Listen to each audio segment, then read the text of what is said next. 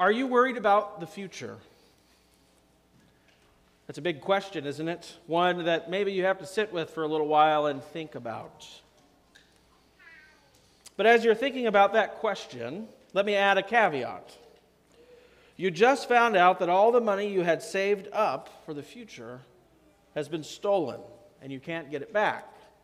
Now I ask you again are you worried about the future? Or how about you just found out that your parents were tragically killed in a car accident while you were at school today? Are you worried about the future?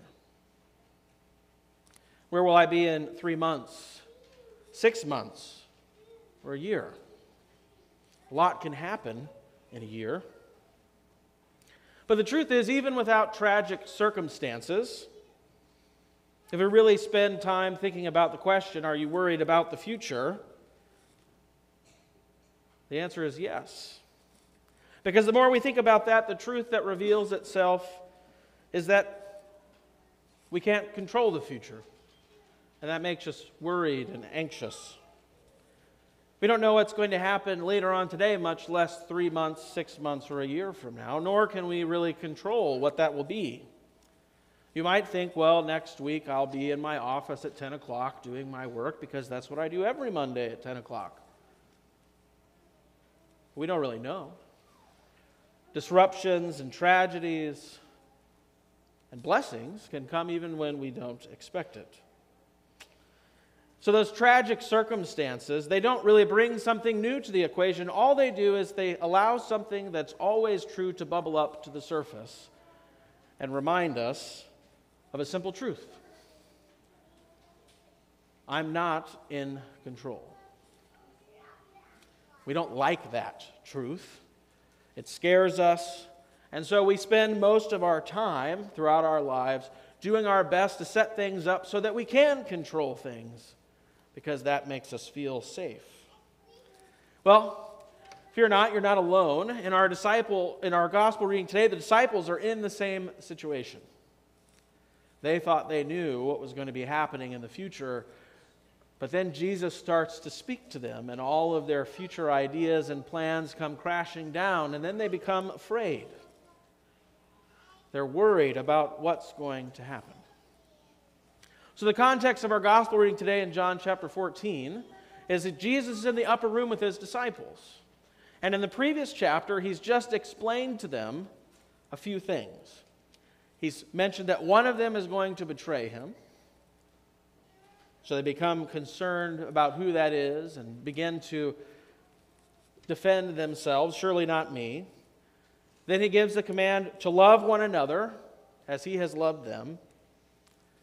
And he tells them that he's leaving, and where he is going, they cannot follow. Quite a marked turnaround from the first thing he said to his disciples, which was, Follow me. And now he's saying, I am going somewhere, I'm leaving you, and you cannot follow me. You can imagine the disciples are worried. The future they thought was so certain with Jesus around, all of a sudden, it disappears. The bubble bursts, and they're left wondering what's going to happen. After all, Jesus is the most important pers- person in all of their lives. They've been walking around with him and spending time with him and listening to everything he's had to say for the last three years. And they think that he is the one, the one who is going to come and save them from all of the problems of the world. Now we know that they're right, but not in the way that they think. And so when Jesus says, I'm leaving, and where I'm going you can't follow, you can understand why they would be scared and worried. So much so, Peter pulls a classic Peter and says, Why can't we follow you? I would die with you, Lord. And then, of course, Jesus tells him about the rooster crowing. But he does clarify, he says, that where I'm going, you can't follow for now. And that becomes key when we get into chapter 14. This is why chapter 14 begins with Jesus' words of assurance. Let not your hearts be troubled.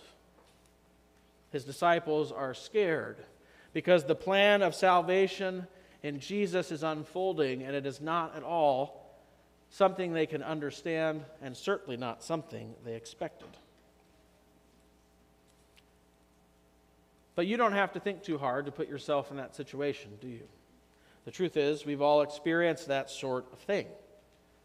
Something we thought was a sure thing for the future all of a sudden looks shaky or disappears. And we're left feeling like nothing makes any sense, and I can't rely on anything because the thing I was relying on is gone, or the person is gone. Our future plans completely disrupted. And people will say, oh, just have faith in God and believe, and, but it's not like you can just turn that off.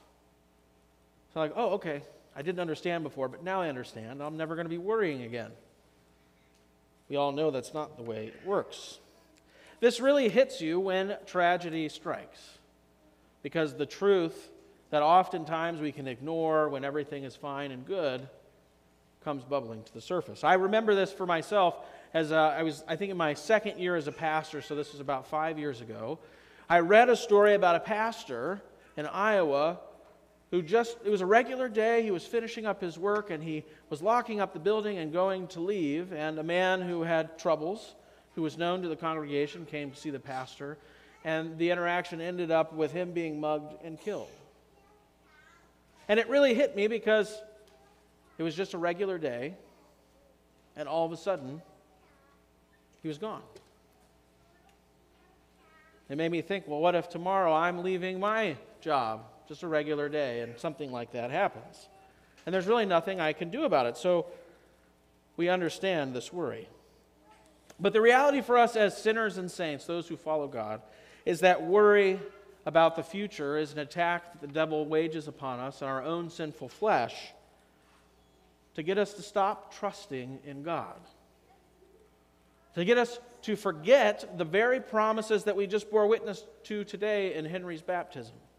That no matter what, and that means everything, no matter what, God, who's in control, has saved you. Your future is assured. But our own sinful flesh and the devil try to get us to worry so that he can get us to focus on something else to try and ease our suffering. So we pursue all these different things in order to find that security we so crave. We seek it from money. Maybe we seek it from having enough social and personal connections, being loved and liked by many people and many other ways, but not God. And the danger of persistent worry is it causes us to stop trusting in God and look elsewhere. Well, in our text, the disciples, they're right there. They're worried about what's going to happen because Jesus has just sort of pulled the rug out from underneath him, and now nothing seems for sure. Where's he going? Why is he leaving now? Why can't I follow? what's going to happen to us? You can imagine their thoughts. So, what does Jesus do in response to their worry? He assures them with his word and his promises. His first response to Thomas's question is one purely of comfort. Says, Thomas says, Lord, we do not know where you are going. How can we know the way? And Jesus' response is, I am the way, the truth, and the life. No one comes to the Father except through me. And often we read that as sort of a, a scandalous, narrow answered statement only Jesus. But in the context of this passage, Jesus is speaking these words to assure his disciples You're on the right path. I've placed you there already. I'm with you. I am the way. And that's significant. It's an interesting response because normally, if somebody says, Show me the way, how do we know the way? What are you going to do? You're going to pull out your GPS, you're going to give them directions. But Jesus doesn't say, I'm going to show you the way, I'm going to teach you the way. He says, I am the way. That changes everything. That means that those who follow Jesus are not on a path of self improvement to become better human beings. It means that He is calling you to Himself because when you are with Him, you are on the right path. He is the way. Baptism today is a great example of this truth of our Lord's mercy. I can assure you that Henry didn't learn any new information between being born and being baptized. He didn't learn how to read a map or a compass. He didn't learn the right set of rules on how to live. And yet, even still, he is brought by his parents who are given the authority by God to speak on his behalf. And God receives him as his own because he is the way. It isn't about what you know, it's about who knows you, and that is Jesus. It's a gift purely by his love and grace, not something earned. We don't do anything. Henry was sleeping the whole time. But it's the work of God himself that he does through his love and grace for you. Now, of course, this statement isn't enough for the disciples. They're still scared. So Philip demands some more assurance. He says, Lord, show us the Father, and then we'll stop being afraid. That'll be enough. Have you done that before? In your conversations with God, maybe you're dealing with a difficult situation, and you just think, you know, God, if you could just give me a little bit more, if you could just tell me this one piece of information, then I'll be good then I won't be afraid. Then I won't worry anymore. You know, maybe I've been witnessing to a family member who has lost their faith or doesn't know Jesus. If you could just tell me, I know it's the Holy Spirit's work, I know it's your, but could you tell me the day and the time? That'd be great. Then I wouldn't worry about it anymore. So, what does Jesus do in response to this question about show me a little bit more, give me a little bit more? Well, his response is a caring rebuke, much like parents do to their children. It says, have you not been with me this whole time? If you have been with me and you have seen me, then you have seen the Father. You have everything you need in me. There's nothing more needed. But the irony of the text today is exactly that that the leaving of Jesus is the necessary piece in order to accomplish the very assurance that I now give to you in His Word that He is going to take on our enemies, those things that separate us from God, those things out in the world and those things within ourselves sin, death, and the devil. He goes to wage war on your behalf, to do the work that we could not do, and then give it to you freely. That's why he's saying to you today, I am the way, the truth, and the life. It's not a statement about how you can't find it any other way. It's an assurance that you can find it in me, who is here with you now. You say you do not know the way. You are on the way as you ask that question, because I am here with you, speaking to you. He knew worry would strike us, and anxiety would become something that would worry us and tempt us away from Him. So, as I said in the children's message, we didn't go find him. We didn't make that choice. We won't make that choice. He came and found us. He made himself known to us in his word and in the sacraments in order to assure us that everything is going to be okay. That you don't have to worry about the future because you now have a sure and certain future in him that no, more, no matter what happens in this life, Jesus has defeated the enemies that plague you, rose victorious from the grave as we celebrate in this Easter season, and has given you the gift of connection and life with God forever, freely as a gift. So, regardless of what happens in the future, be assured. Cast your worries and anxieties on Jesus because he is the way, the truth, and the life. And you have come to the Father through him by his gracious and loving work given to you. Please pray with me. Heavenly Father, you have given us the great gift of Jesus Christ, the Word made flesh, who assures us of your love, your care, and your provision.